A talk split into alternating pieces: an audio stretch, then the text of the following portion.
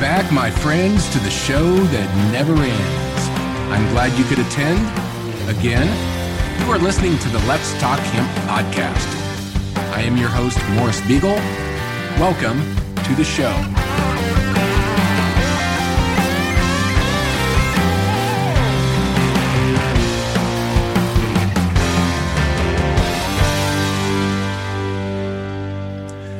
And welcome to the show. Today is episode nine of season four here on the Let's Talk Hemp Volume Up podcast. In this episode, I reconnect with one of my mentors and a true global hemp visionary, Paul Benham.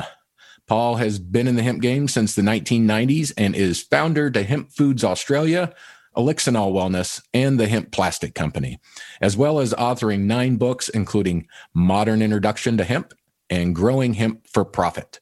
Paul joins us today from the land down under in the southern hemisphere, and we'll take a trip around the world as we cruise through a lot of Paul's career in the hemp industry over the last 25 to 30 years. Before we do that, I want to give a shout out to my episode eight guest, Marielle Weintraub from the U.S. Hemp Authority, for the great conversation on Delta 8 THC and all the noise surrounding that debate. If you didn't catch the episode, you can download it and listen to it on demand at your convenience from a number of different platforms, including iTunes, Spotify, and iHeartRadio podcast. And now I'm going to get Paul on the line and we'll talk about the fabulous attributes of hemp, human consciousness, and even a little bit of fantastic fungi. No matter what side of the fence you sit, we can all agree that hemp is good for this country. Whether it's the new opportunities it presents for our farmers, the jobs it creates in our communities, the health products that are entering the marketplace, or the positive environmental impact it has on this planet, there are endless reasons to be a friend of hemp. Please join Friends of Hemp today to connect with others who are cheering hemp forward. Visit friendsofhemp.org to learn how you can become a friend of hemp. And we're back. Let's talk hemp volume up, episode nine. And I've got my good friend Paul Benham from way down under in uh, the southern hemisphere. How are you doing today, Paul? Well, I'm doing awesome today, Morris. It's a beautiful sunny day here in Australia.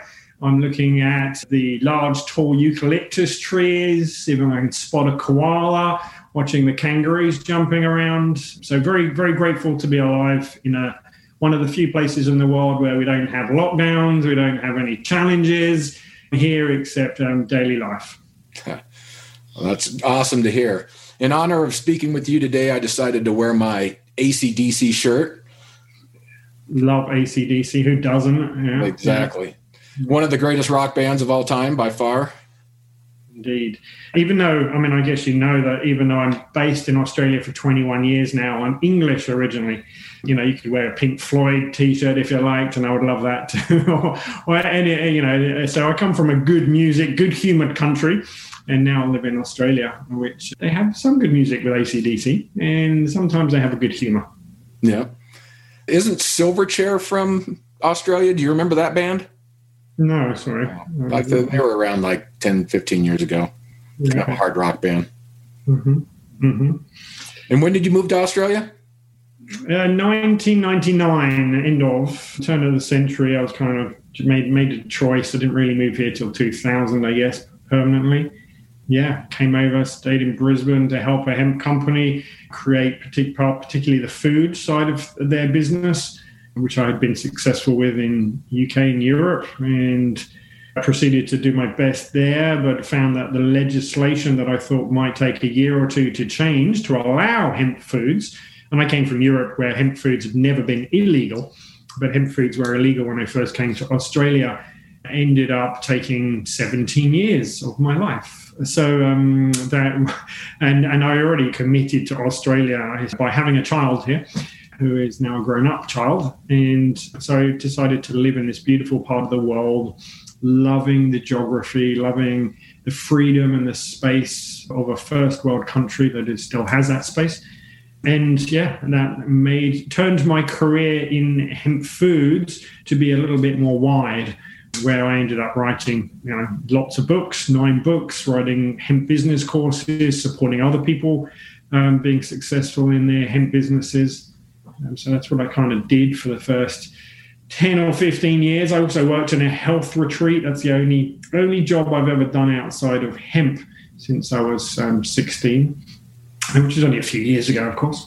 But that was awesome, working in a, a high end health resort, helping people with natural natural plants and natural methods to heal from significant symptoms slash diseases.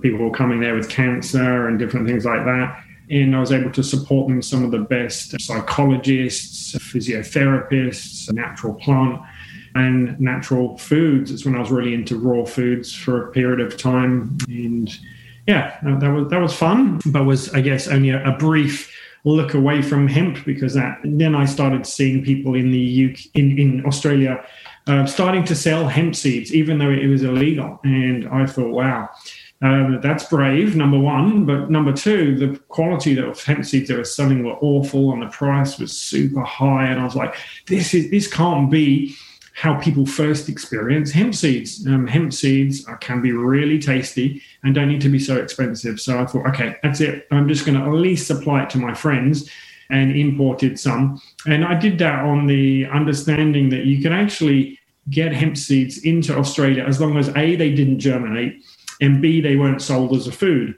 So I said, well, how can they be sold if they're not as a food? Well, that's where the topical side of it came on. And I said, well, you can rub hemp seeds into your skin because at the health clinic that I was working at, we were teaching about body scrubs and we were using coffee. It's like, well, I can't use hemp seeds. There's no reason why you can't. It's got these good oils in it.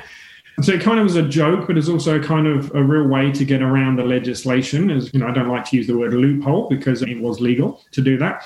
And people liked that idea that I could sell it as a topical. And I found that, I, you know, ended up pushing that and creating a sticker which had a map of the world on it where only Australia and New Zealand were in black and the rest of the world was in white. And I said, you can only consume these in, in the countries that are colored in white. And if you, if any, any other country, you must use this as topical. And it became a very famous sticker, very amusing to lots of people. And I think ended up becoming quite a good marketing tool, which wasn't the case. It was more of a, a legal disclaimer for me, but was a, a fun way to communicate, I guess, a serious issue. And I basically grew that business from a an idea just selling to friends to a small in from my garage to a small warehouse to end up a large warehouse which is where we're still in today. And we've expanded to the, the buildings outside of where we are um, producing hemp foods. And we ended up buying lots of machinery producing getting export awards grants selling you know millions of dollars worth of hemp seeds when it was still Ill- illegal as a food. And even had politicians come around enjoying hemp as a food and their advisors saying you can't consume this you know they're saying oh, of course you can it's obvious that it's, it's healthy for you and it was when i started hearing um, some politicians and their advisors saying that i realized well that this is going to be legal very soon and obviously it, it did become legal only like four five five six years ago now here in australia as a food um, and has grown ever since. Yeah, a long road. I don't advise anyone waiting for 17 years to change any piece of legislation, but it was fun. So that was Hemp Foods Australia that you started in 1999. Is that correct? That is correct. And that, it was originally started as a partnership in, in, in there. It was 50 50 partnership. And then I ended up taking that back a, a, few years later when we realized that it wasn't going to progress after the after legalizing food was turned around a couple of times. And then I took Hemp Foods Australia back myself, but it kind of sat around not doing anything for many years before, you know, as I explained, I, I moved into selling hemp foods as a cosmetic. Right. And during that time, you also discovered the plastic and bio side of the material as well, correct? Well, I actually discovered the bio side of the bioplastic side of hemp and the possibility when I was first studying hemp in the early 90s. And um, I learned from um, Jack in Jack Herer's book that Henry Ford was one of the first people to make a hemp plastic car. And I love that story. I love that picture of him with yielding an axe against the car and it bouncing off. I found that fascinating. Um, and promoted it for a few years in the UK while I was selling my food, you know, as one of the many uses of hemp, which is why I love the plant. That it has, it really truly does have a number of uses that are all commercial. It doesn't have 500,000 uses, as some people say, but it does have a number more than two or three, which is far more than most plants do. and hemp plastics being one of those ideas that I love. And as I was becoming successful making some money in, in, in selling foods in the UK uh, and Europe, I realized that no one was actually doing anything since Henry Ford. So I and I thought the reason was when I looked into it that it was and I was told that oh well researching to create create composite plastics is very expensive and not very easy and you were com- competing against the big petrochemical companies. And when people say that I'm like well, great that's even more of a reason to do it. So I thought I'd find a way to do that. And thankfully I, I had and it wasn't until I met I had a friend who I used to go hiking with in the Snowdonia Mountains of North Wales who worked in the biocomposite unit of, of Northwest Wales They said, Hey, well, I work in a biocomposite unit. Why don't I help you? And he was interested in hemp and growing some hemp at the time to create um, the UK's first fiber decortication facility. So um, I said, great, let's do some trials and I'll see if I can, you know, get this commercialized. So he did some work on that for me and created our first product, which he had a mold for, which was a frisbee and we created a hemp plastic frisbee called High Fly, uh, which I have around me somewhere, and um, that was awesome. And we decided we can print people's stickers and labels on, and so we sent it around to all my friends and people like you know Ben Dronkers and the Hash Museum and Sensi Seeds put their stickers on. There was a whole bunch of different companies that used it as a business card. So I thought, wow, this is really cool. Let me choose a commercial product for it. And I said, well, and at the time, CDs and DVDs were still in existence, and I didn't know much about them except they're everywhere. And I thought, well, you know, artists, musicians, they actually have a bit, the big. They were the biggest influences at the time in the '90s, at least from my perspective. And I said, well, if I can get these influencers or slash musicians who sing about the environment or good things that I believe that they were aware about these things, and it was still quite taboo or early stages in those days, that they could actually spread the message about hemp plastics. So I ended up, I wrote to lots of um, these musicians, and it, it was over a few year period. And I ended up getting some conversations with some of these high profile musicians, which was cool, speaking to some famous people and getting some letters back. And some of them were like, yeah, we think that's an awesome idea. Go for it. Here's our manager's contact details. So when I, then I went to the managers and they were very much high strung business people full stop and they were like great if you want to make hemp plastics cd cases yeah we can do that how much cheaper is it than regular plastics and i was like well it's only a little bit more expensive and it's like 30% more expensive at that time and they're like no no no no no. And i was just surrounded by no's and it didn't take me long to realize that the cd and dvd physical music was on its way out and digital music was on its way in and there was no way that they were going to spend more on something that was on its way out.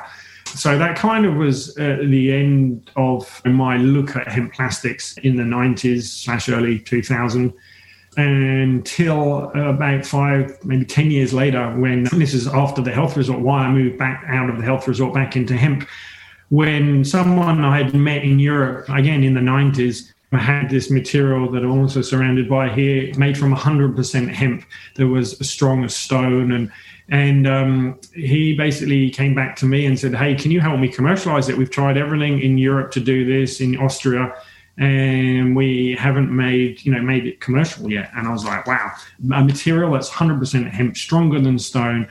this has got to be one of the best materials, and I still believe that today that that exists. And so I spent five years trying to commercialize that with these guys.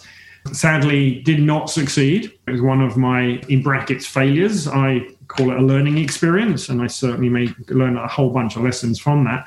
Amazing material, but I, I realized at the end of that five years that for me, I, di- I didn't see a pathway that it could be commercialized for a long time, and that was I guess about 10 years ago today, and that, and, and there are other people that continue to work at it and still have not yet commercialized.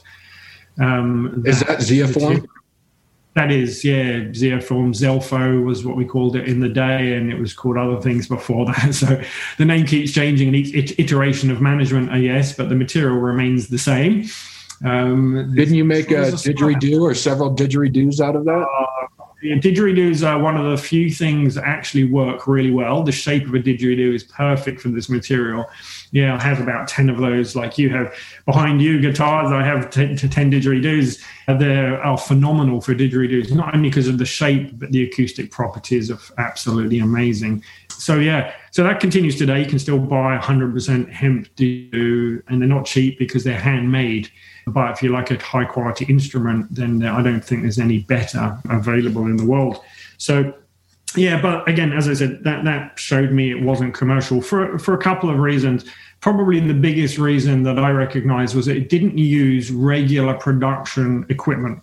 So why go and produce something that that people had to invest in machinery for, had to do something different for? Because it's a bit like the CD cases being a little bit more expensive than regular. Well, if you have a little bit more processing equipment, actually it doesn't work. People are very reluctant to change, particularly in industries where they don't need to. I mean, right now, I mean, literally right now, uh, plastics have been for the last three three months. Even regular petrochemical plastics have been unavailable to industry. So even people who are producing hundreds of millions of pounds of plastics every year cannot access plastics, and that's partly because of COVID, because of the, you know, the Suez Canal freight issues. Um, that held up plastics in, in, large quantities. Why do something when they they're literally printing money every day long and, and thinking they're doing a great thing, using up our world's resources and putting them in into the ocean and killing off. Anyway, I won't go down that rant today, but I'm sure we'll realize why petrochemicals are not the most ideal thing for many objects. I wouldn't say all, because for some, maybe they work. So yeah, so that those lessons existed and that for me, and it was only again maybe four, five, four years ago now, where someone came up to me and said, "Hey, I have got a technology where we can use the hemp plant and make plastics cheaper than regular plastics. And I was like, okay, you got my attention. And my my first major question was, can you use existing machinery for it to be injection molded, blow molded, rotor molded, whatever, extruded, all these different technologies? And his answer was yes. So I was like, okay, great that's it. I'm going to have to start another business, aren't I? Um, and that was um, so. I, I, and so you know, did, we decided um, to to be partners in that business, and I said, well, look, you know, I'll help grow that business and it's been four years and we've done a lot of work in you know what was really more of an idea we had some basic technical um, stuff done where it was possible but we've got to a stage at the hemp plastic company now where we can literally use any waste material from any hemp processing so that, that exists in all parts of the industry food medicine fiber etc uh, we can take all of their waste products as well as their virgin products but we prefer waste products because you know, i like to create zero waste in any industry. And we have patented methods 14 patents right now actually. And we can take these products process them, and still compound them with plastics, regular plastics, some of which are plant based, some of which are biodegradable, some of which aren't, and take those into new materials that can go through regular processes and be close to the price of regular plastics today. But we know that in significant volume, and I say significant volume, we're talking hundreds of millions of pounds, we can make it cheaper than regular plastics. So I, know that's my vision is to produce hemp and, and plant-based plastics that are cheaper than regular plastics that have same or better properties than regular plastics. And we can do that for a number of materials today. It's slightly more expensive, but very slightly, not much more. So we'll so when you're talking about making a product from it, you know the cost difference in making a product is virtually zero if you take it down to the the, the product price, um, and it's only a matter of cents when you're taking it on the per pound raw material price. And the hemp plastic company, you know, we made a decision very early on that, you know, again, for me, I've been in this industry, the hemp industry, for long enough now that I'm only going to get involved with things that I truly believe have a different, have a potential to make a significant difference on this planet. And we, we need to make a significant difference and quickly. And I believe that the way to do that through hemp plastics is to make it in massive volumes. So our goal is to sell in train loads, and we can do that today now. So we can finally produce in train loads of, of plastics. That's millions of pounds we can produce, and you know, and, the, and that's what we do. We supply raw materials, which are the pellets that people produce through to a number of companies, and we're working with lots of companies to do that. They take our bulk pellets they do their trials. They say we want a little bit more tensile strength here. We want it. We can you add a little bit more UV resistance here, and then we go and tweak it with them over a period of time until we make an individual plastic, generally for for large companies that fits exactly their need. And we're at the end of that process for a number, we'll say, of tier one companies um, today. They're multinational corporations who you would know, and pretty much all, all our listeners here would know the names of every one of those corporations. Um, who have all said yes to hemp plastics that are all working on those products and all very close to completing those products. So I'm very excited um, to see a world where hemp plastics is not just a niche idea on the side, and we're not just making wonderful musical instruments out of them, um, but they're on everyday items in Walmart and, and wherever um, you may see. So again, we're working with people in you know the automotive industry, the clothing and brand industry, the white goods industry, a whole bunch of different industries and they all have their own individual materials that we've managed to produce for them, patent for them, supply, get supply chains ready for them, and and and give it to them at a price that that makes the, it makes it work for them. So I really can see a world that's built from hemp plastics coming quite close. Um, and today, you know, you can go and buy a Tiger cooler, you know, like an Esky, we call it in Australia, a cooler uh, where you can put your beers in. You can hold your beer in a, a recoil cooler, like a, you hold your, your bottles or cans in that. You know, there, there are products out there today, of course, you know, but they're, they're for us, the smaller customers who we love to support, who are doing a great job, who are leading their field. In fact, they are leading the world in, in what the future will be. But we're also very excited to see the quantity because for me that that's that's that's about making a, bigger difference to millions of people and then hopefully making a difference to lots of wildlife and ultimately our planet. And our planet really needs these changes today for yeah for a couple of reasons. And i know i'm going on a bit of a rant but if you don't mind i'll continue about uh, about hemp and you know plastics because a lot of people ask me you know hemp plastics are, are, they biodegradable? That's one of the first questions I used to ask, and now people ask me. And you know, since studying plastics, I realized that actually biodegradability is not the number one thing we should be asking about plastics. Really, as a consumer, the number one thing we should be asking about plastics is do we need to use this shit? I mean, really, the best plastics are the ones that you don't use, and you, you, because you know we should be recycling our containers and our products. We shouldn't be buying food wrapped in plastics or any processed food in, in general. But that's another subject. Um, so, you know, when people ask me about biodegradability, it kind of gnaws on me a little bit. And there are appropriate times where biodegradability is, of course, important. And that's when plant based plastics, when we mix it with other you know, with polylactic acid or other materials with hemp that can be completely biodegradable and safe for, for the environment, compostable as well. So, yeah, we can produce some of those materials and we do. Uh, but ultimately, the probably the most important thing that I've learned about hemp is the fact that it grows in such a short period of time and actually sequesters carbon which means it takes carbon from the atmosphere and locks it up in the plant. So if you're using that plant to produce plastics, well, the best use for those plastics are in objects that you keep for a very long time. So, you know, making a cheap throwaway cup from plastics you know, yeah, you can make it biodegradable, but that's not an efficient or sustainable use of plastics, in my personal opinion. Uh, what is more sustainable, and it doesn't mean we won't do that, it's still a step in the right direction, of course, from using plastics that you're going to use and finish in five minutes and then they're going to be around for hundreds of years. So, yeah, we can improve on that.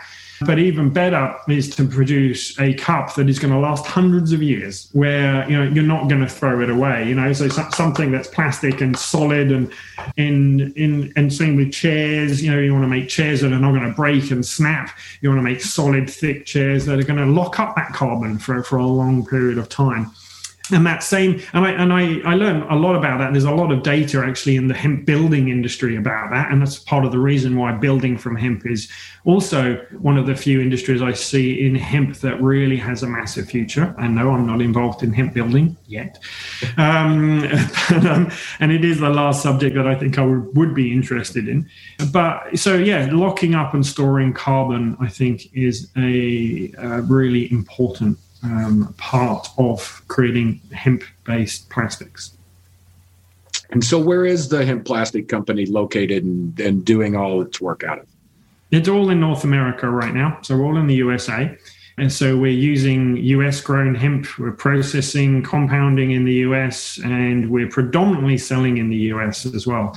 We have a European distributor that we've just recently taken on of looking at supply, selling our products in, in Europe. And that, that's all we've done internationally so far. Again, having run numerous international businesses and having teams all over the world in my other businesses, you know, I, have learned that you go to the largest market first, focus on that, and that is currently the US. And yes, we want to take our technology around the world. And plastics, one of the biggest things about plastics, certainly in bulk, which is our business, we, we don't make products ourselves. We supply people who make the products for the people who sell or design and market those products. Um, we realize that the distribution, um, freight, movement of the material is actually the biggest part of the material and material cost and sustainability as well. So, for those reasons, we do intend to actually take our technology, our patents um, that we have now around the world, and use that to produce hemp plastics locally. So, we will do that in Europe, we'll do that in Asia, we'll do that in Australia in the future. For now, again, North America, USA, is our particular focus. And those hemp plastics are available now. We literally can sell very large quantities of those today. And so, do you have enough biomass and waste material to make everything that you need, or are you in need of material? Right now, we have as much biomass as we need for, for millions of pounds of materials. But we are, as I said, talking to a number, or not one or two, quite a few um, tier one companies. And if any of those take off, which I'm expecting a number of them to take off, then yes, we will need more biomass. So, yes, people who have excess biomass in quantities, and please don't contact us if you've got, you know, 5, 10, 50 ton available. Know, we want hundreds of tons regularly. Then, yeah, please come and contact us at uh, hempplastic.com. Now, you're also using post extracted waste material that's out there, correct? Yeah, we can use that too, correct. And have you been using that? Because I'm sure there's been a lot of that the last several years. Yep, yep, we are using that. That's one of one of the waste streams that we are using. Right on. And what else do you got going on? You're still involved with Elixinol, which you founded, correct? Absolutely. Um, Elixinol and Hemp Foods Australia are grouped together under EXL or Elixinol Wellness, as it's now known. EXL is the ticker on the ASX and EXLLF on the OTCQX. And that is still my baby, um, still my true love, and I'm still very passionate about that business. It's had a very challenging um, year or two pre- before this, um, up till now but really, right now, I am so excited about the new global team that we have put together. Our CEO, board, and executive team in the US for Elixinol, in the Europe for Elixinol, and Australia is is absolutely fantastic. And and again, come back to our focus on people first, people and planet, which is you know really our focus on mission, and which we'll be communicating more again about soon because that's why I set this business up is because I felt there was a possibility to help lots of people through some really great healthy products. So yeah, Elixinol is still making super high quality CBD is, is really well known for that. Is is moving back into more innovative products. It's, you know, we had a little bit of a break, we'll say, um, for that for a, for a year or two but we now have an amazing innovations manager and great team. We'll be bringing out great new products. In fact, we just brought out a new super high strength ginger product that we found to mix with um, CBD.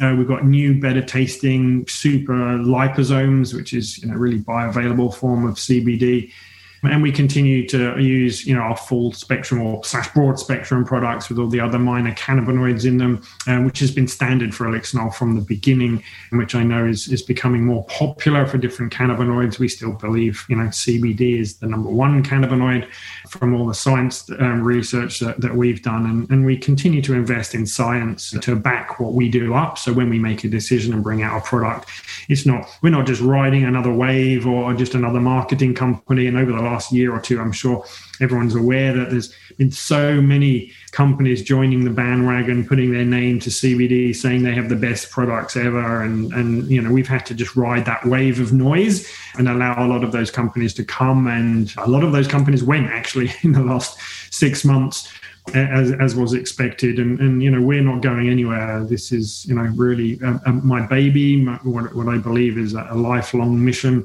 Uh, I don't think, you know, I think we've only just begun, to be honest. I'm expecting exciting things from Elixinol all over the world. And it truly is a global company, and that's part of what excites me and comes from my my work and, and travels um, around this wonderful planet that we live on. And Hemp Foods Australia, similar, you know, still focused in Australia, but still the number one company in Australia, you know, supplying supermarkets and health food stores and lots of people directly. So we're really focused, you know, in these COVID times in supporting people directly, in, in which which is awesome. So um, yeah, it's it's a fun world.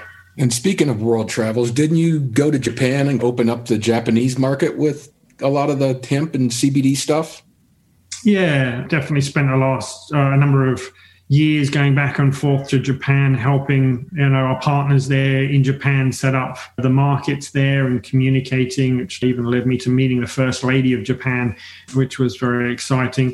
Yeah, there was some complications there about a year ago where where yeah where we had to change our relationship with Japan. So we ended up uh, where we are today, which is currently we're licensing out Elixinol in Japan while they still work through legislative challenges like everywhere else. So I have no doubt that Japan will be back. And I think even recently we've had a word from the you know Japanese authorities that you know they are intending to to you know again open more up to the health use of non-psychoactive um, cannabinoids, and we'll continue to support our Japanese team uh, to do that, um, you know, to help hopefully support their culture of hemp. And they have a very long history and culture of hemp and they need and they have a very long history and culture of stress too that we hope to help relieve with some of these products eventually. So yeah, um, Elixinol is very proud to be in Japan and have supported the, the Japanese and, and, the Asian culture to embrace part of their heritage, where cannabis or, or hemp, same thing for me, um, has, has has been grown for centuries. That's why we're talking Hempispheres here. You're all over the place. Mm-hmm. Cover the mm-hmm. globe. Indeed, I, for me, it's just like one big space, really. I mean, you know, they, they call them different countries. For me, they're just people with different cultures, different backgrounds, different perspectives, but we're all human beings ultimately. And I guess that, that's what I believed, in, you know, from my very young age, and maybe that the exploration of other plants or fungi led me to understanding um, that, and that's one of the other businesses I, I, have taken on recently to support um, as chairman of the board of a medicinal mushroom company. Because I guess mushrooms, particularly psychedelic mushrooms, really supported my open and awareness of the fact that we are one to some degree, you know, uh, in, in humans. And that level of consciousness really supported all of my businesses and my awareness of that and exploration through you know more natural more more not more natural sorry other natural methods such as meditation yoga and the like have led me and, and more natural living you know, being in harmony with nature um, have led to my continual evolvement of that understanding.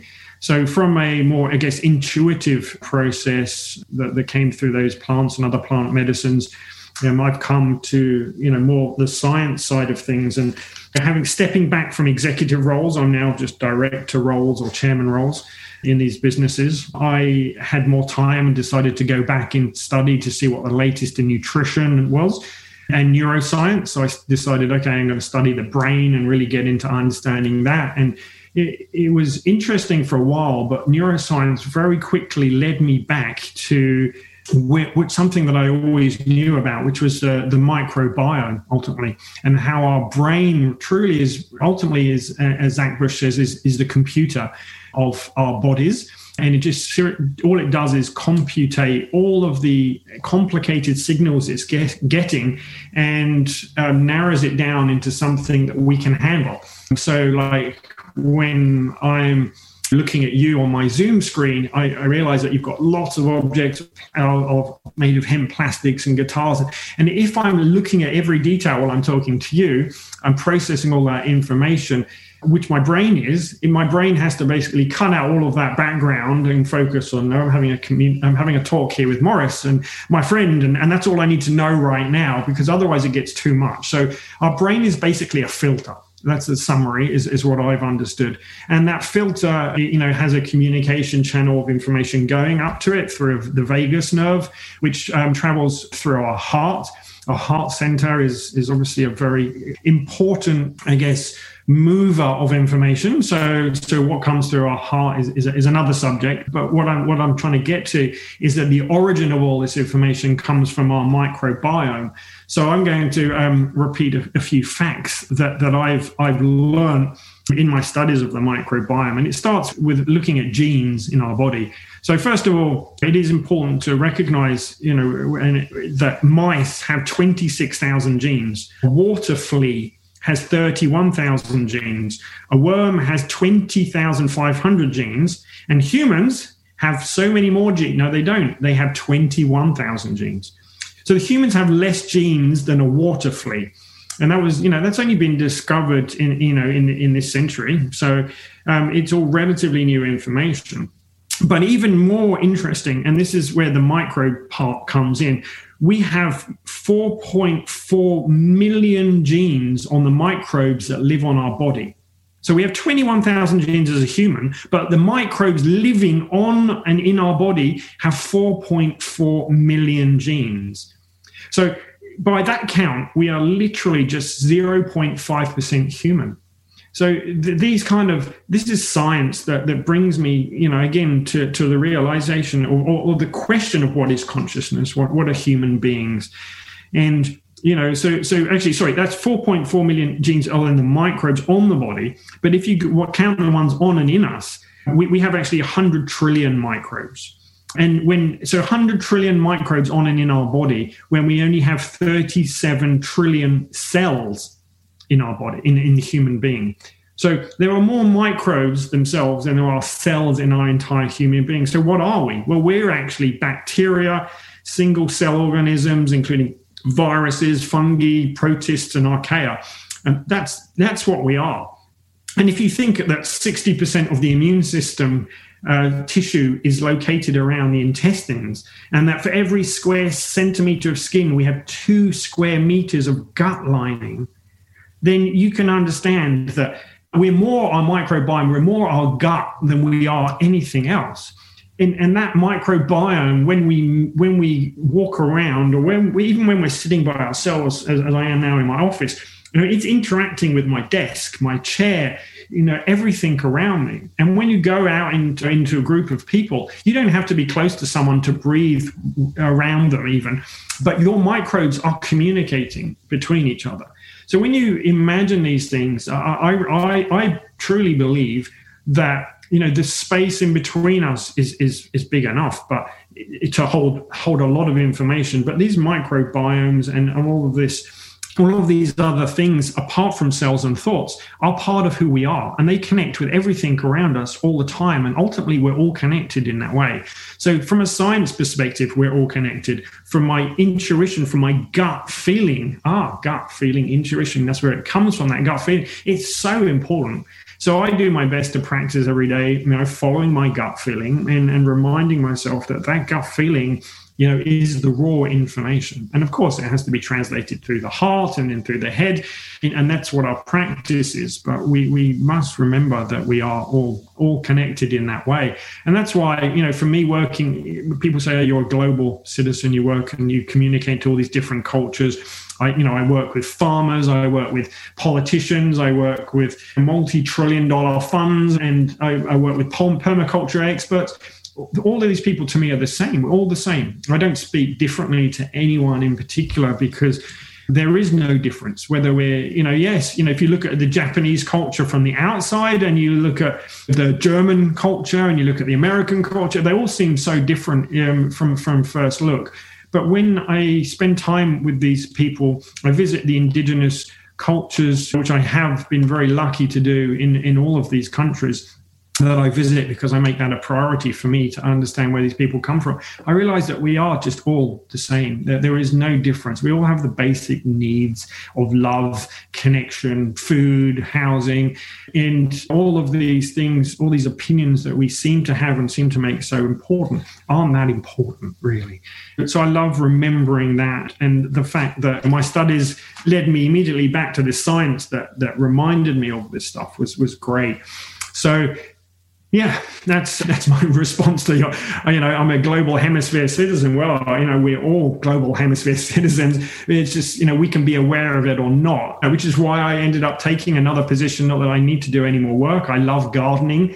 I love you know picking. I just picked from about six fruit trees this morning that are all all um, ripe, which is which is such a pleasure. I'm having a relaxed meeting today with a friend coming over uh, so you know, so, so these are all all great things. But I still took another position with a medical mushroom company, looking at in, um, investing in psychoactive um, mushrooms, particularly in terms of microdosing to support people's healing, in terms of of PTSD and depression, etc. They're looking at these things. But I believe that in general, psychoactive mushrooms are, are one of the, the one of the ways that humans can tap in to that connectedness that we all have. And it is that connectedness that we all have. That we don't we don't need mushrooms. We don't need substances. We don't need anything. But we're part of that. You know mushrooms are everywhere. I think every feet every every step we take in a forest there's hundreds of miles of mycelium beneath us so you know mushrooms are probably the most widespread organism on the planet so you know we think we're clever and we've taken over and, and fucked up. Sorry for my English there. Um, most of the planet because we have, but mushrooms are better. They're everywhere. They're more places that, than we know, and we're learning that trees do communicate with each other, and they use the mycelium network to to communicate. So, all those people who watch Star Trek, you know, there is science behind that that series, and there is reasons why people understand about the mycelium network. So, yeah, mushrooms are, I guess, the first thing outside of hemp or cannabis that, that I've chosen to be connected with and, and to support because you know again I, I think it's it's just it, it's another way that we can be reminded of how we're all connected living together that's well said and people should check out the fantastic fungi movie that paul stamets put out because that's a it's a great movie great yep. doc and uh, very educational and i I've definitely been more into the mushroom thing the last several years as well. Microdosing is great. And not only just from that the psychedelic side of things, but the functional food side, superfoods, and then even the industrial applications by replacing styrofoam and packaging and building materials and insulation. And there's all kinds of cool industrial sides of the plant. It goes hand in hand with hemp, really.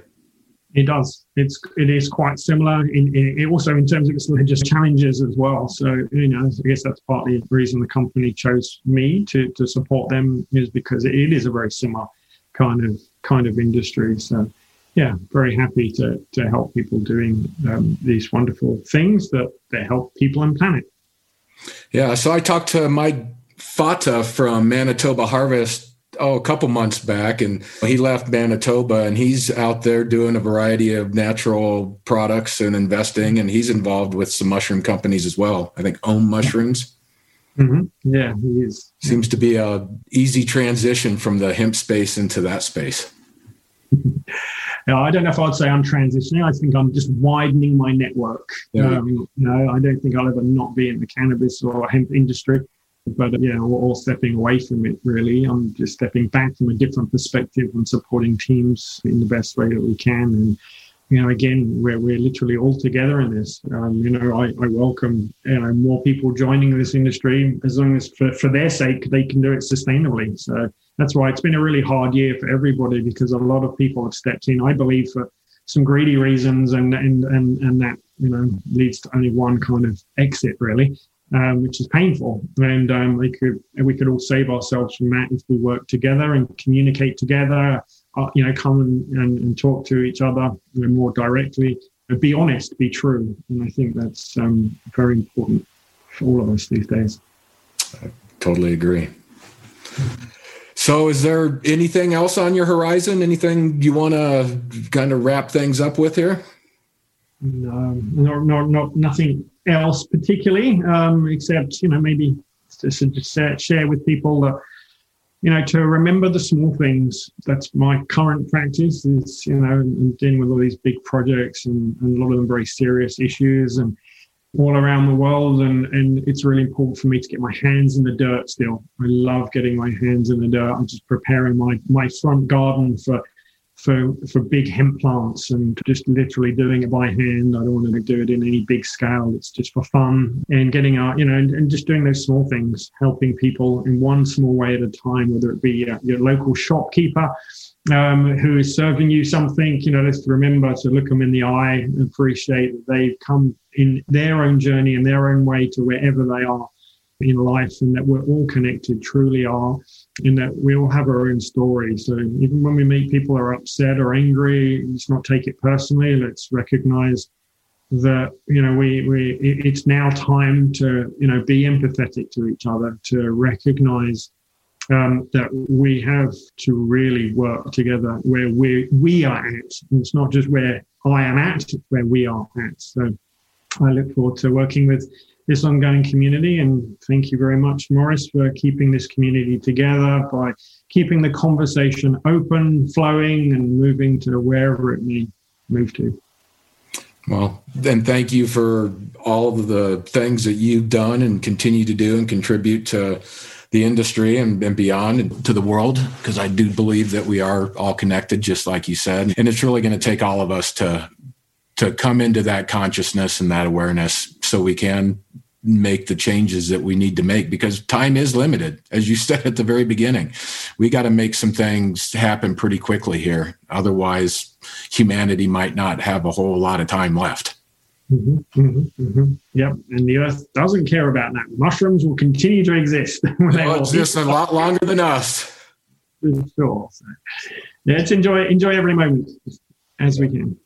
All right. Well, thanks again for your time today, Paul, and uh, look forward to seeing you in person again one of these days. Hopefully, you can make it back to the U.S. here before the end of the year. I hope so. Namaste. All right. Namaste. See ya. The third annual Southern Hemp Expo is now open for exhibitor and sponsor registration. This year's event will take place at the Convention Center in Raleigh, North Carolina on September 2nd through the 4th, where we will have three days of conferences, seminars, and workshops, 250 plus exhibitors, and numerous networking and entertainment opportunities. For more information, check out southernhempexpo.com.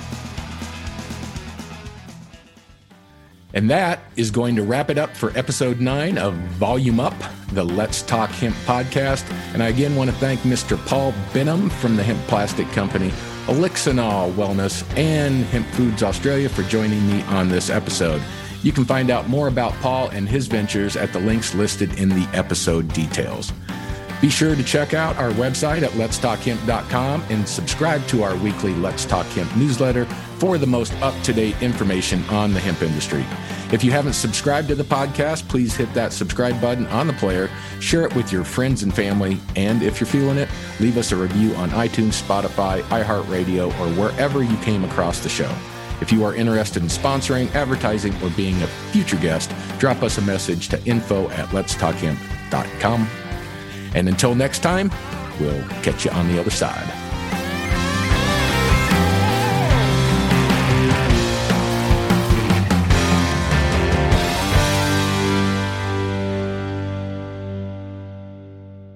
Thanks for listening to today's show. To check out more great cannabis podcasts, go to podconnects.com. Here's a preview of one of our other shows. Hey there, my name is Leah Babrudi, and I'm the founder and host of Chicks podcast, where I discuss cannabis, psychedelics, and other natural medicines. I not only interview people who use them as treatment for different conditions, but also the entrepreneurs who share their knowledge on how they built their businesses. If this sounds interesting to you, give my show a listen. I'm sure you'll learn something that'll surprise you.